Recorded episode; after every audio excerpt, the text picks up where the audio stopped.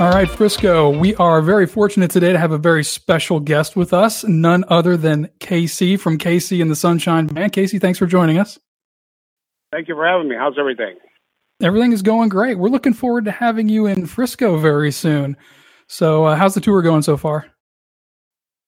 Well, it, it's always going great. uh, I mean, I do mostly weekends, so um, I'm looking forward to coming to Frisco. I don't think I've ever been to actually Frisco, and uh, coming, you know, with the band and having a good time with you with everyone. Well, very good. So, for everybody listening to us, uh, KC and the Sunshine Band are going to be here at Comerica Center on November the 2nd. So, that's coming up very quickly. Be sure to go out and get your tickets for that. Uh, but, Casey, while we have you, I wanted to just kind of get a little bit more about you and some of the background on the band. And the first question I have is How did you come up with the name The Sunshine Band? Uh, my last name is Casey, and I worked in a record store, and the prefix for Columbia Records at the time was a K and a C.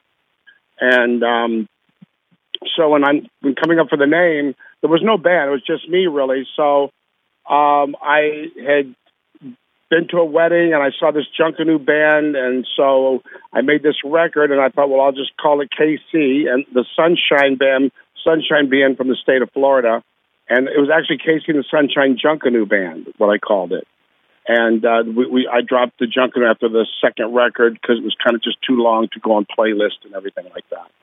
Totally makes sense. So, and when yeah. did you actually form uh, form the band? Uh, the day I put out the first record, actually. I, I mean, you have to understand that there was really no band. Uh, it was just studio musicians that I used and and, and hired to to play on the records. And um, uh, all of a sudden, I start becoming successful with this name and there's no band. So eventually, um, after the second album or whatever, after Get Down Tonight or those started happening, I just went to the some of the guys who were playing on the record and asked, you know, would you be part of, you know, go out as as KC and the Sunshine Band. Oh, very good. And and in terms of of the music you write, it's it's a lot of fun. It's very danceable. Um, what were some of the early influences for you in, in the stylistically the type of music that you've been putting out? Well, I've always listened to all kinds of music.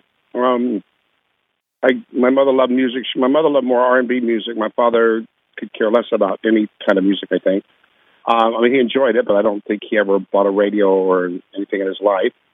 Um, um, which is not a bad thing. My father was the most amazing person ever. I don't want to like downplay my father as being some bad person, but um, uh, so I grew up listening to to that. I grew up in the gospel church, uh, and uh, so I, I gravitated more towards R and B music. Um, you know, the great and the, and the Motown sound. Definitely a lot of the Motown sound, and uh, you know the great Aretha Franklin stuff with all the horns and the Stax stuff with Sam and Dave, and uh, you know Johnnie Taylor, and then all the the Atlantic stuff with Wilson Pickett, and um, you know just all that great R and B music of the time.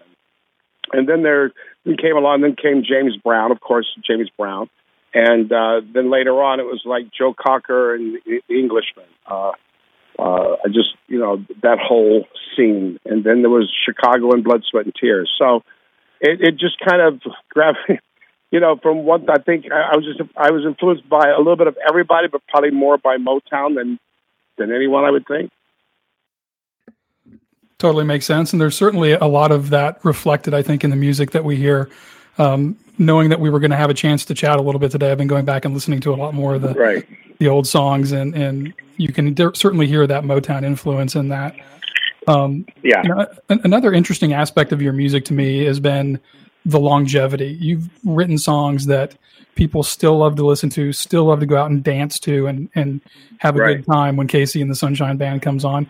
What would you attribute to to that longevity? How did you pull that off? If you, you know, evidently they were great songs. You know, they were uh, critics uh, destroyed them all the time. I mean, we were always you know put down by the critics. I got to a point where I just wouldn't even read anything any any you know critic any any review that was written about us or anything about the music. Uh, there was just uh, you know just constant this constant backlash against it and, and and that sort of thing. And I guess it's proven you know, it's outstood the test of time, and it's you know it's proven that there's uh, so, some substance to it, evidently, because you know every it's in over 250 movies and TV commercials and every sporting event and everywhere you go, every party, that wedding and bar mitzvah and everything else. It's you know it's there. So um, I guess they weren't so bad after all. Yeah, I'm not, not, really a big fan of some of the critics and their their criticisms. Anyways, I think the uh, the true test is is how the fans have reacted right. and the, the longevity. Well, I, I had, had to ignore what the critics wrote because every critic has their own. It, it seemed like back then, I mean, most critics were rock and roll, you know, from the rock and roll era, or whatever. So you could always tell what their influences were because you would see all these great reviews of this rock stuff, and they'd get to something R and B or something like us, and just destroy it. It's like, you know, you're so they were being so partial, and it was so evident, blatantly, like right in your face, how partial they were they were being. Do you think that was just kind of part of the time when you guys were coming about and becoming I mean, more famous? with the transition in music? With, I, I think it had a lot to do with part of the times. I think our music was threatening to a lot of different genres and a, a lot of different people for some reason. Um, you know, just like like when Elvis came in, his music was threatening, and the Beatles' music was threatening to everyone. And I think we really was the same way with us. Really, if you think about it, I mean, we did change the sound of music. We did change. You know, we ushered in this whole dance thing or whatever, and it was our upbeat that just created this whole movement that was sort of there, but we we were the fire that ignited it. You know what I mean? Um, and uh, I kind of lost my train of thought, but no, you know, that's we were okay. like, you know, so so so so in a sense, we became very threatening. That sound, that whole thing that was starting happening, became very threatening to other artists of other genres uh, because people were not were, were gravitating toward this whole new sound and idea of music and everything. Well, we're very grateful that you did not listen to the critics and that you kept uh, being true to yourself and, and left us with all the. well, I am we too. Have. I mean, I I never I never have really listened to people. If I would have done that, I never would have made it at all because I was told I, uh, you know, I was white and I would never make it in an R and B world. So, uh, you know, it was kind of crazy that there was these type of pre- prejudicial ideas that if you're white you can't sound black, and if you're black you can't sound white, and if you're country you can't sound not country, and you know, et cetera, et cetera. Well, cheers to proving them wrong.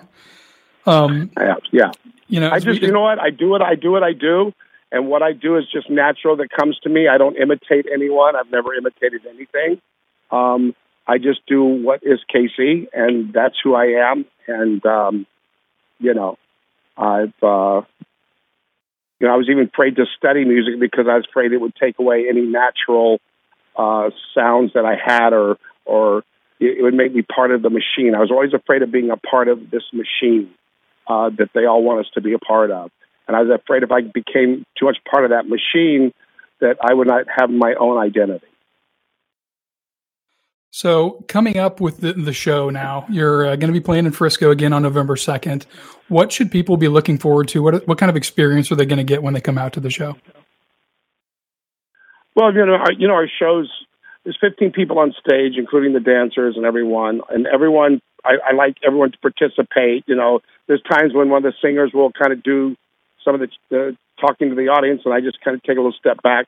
I want everybody to to to be a part of the show, and everyone is a part of the show. Um, and you know, it's uh, I'm not sure how long our show is going to be that night, but uh, it all depends. But it's you know, it's all the hits and then some, and I've been throwing bits and pieces of other uh, songs from from the albums into the show. Um, I've always wanted to keep it familiar uh, to, to, to to everyone that comes.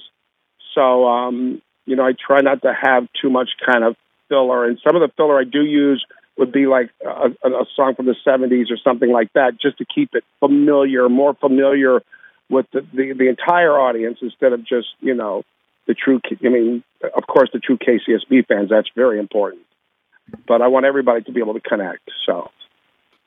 Well, and I think they will, and, and I think you're going to find a very welcoming and warm audience in Frisco. We're very much looking forward to having you here. Well, I mean, I've always loved that area. I mean, I, I, how far are you from Dallas? So Frisco is about uh, 20, 30 minutes north of Dallas, to, kind of depending. Okay. Yeah. So yeah, it's a, it's a northern so I, I remember, suburb, but right. No, I know how warm. I mean, I, I remember when uh, we first released "Shake Your Booty." I think it was in uh, at Six Flags over Texas. That I first debuted that song to a crowd, and um, I wasn't sure it would be a hit record. And we did the song, and the crowd went crazy, and that just confirmed that I was wrong on that one. I was right on all the other ones, but I was a little skeptical skeptical about "Shake Your Booty" for some reason. But it was uh, in that area of Texas that I first debuted that song live. So it, there's a, a, lot of fun, fond memories there. So yeah, that's a good little bit of uh, trivia, something for us to think about as people are coming out to the show. So exactly. thank you again. well, listen, I know you've got a very packed schedule, and we've only got a few minutes. Well, thank you, you, and I appreciate yeah taking your time out of the day to, to have me on.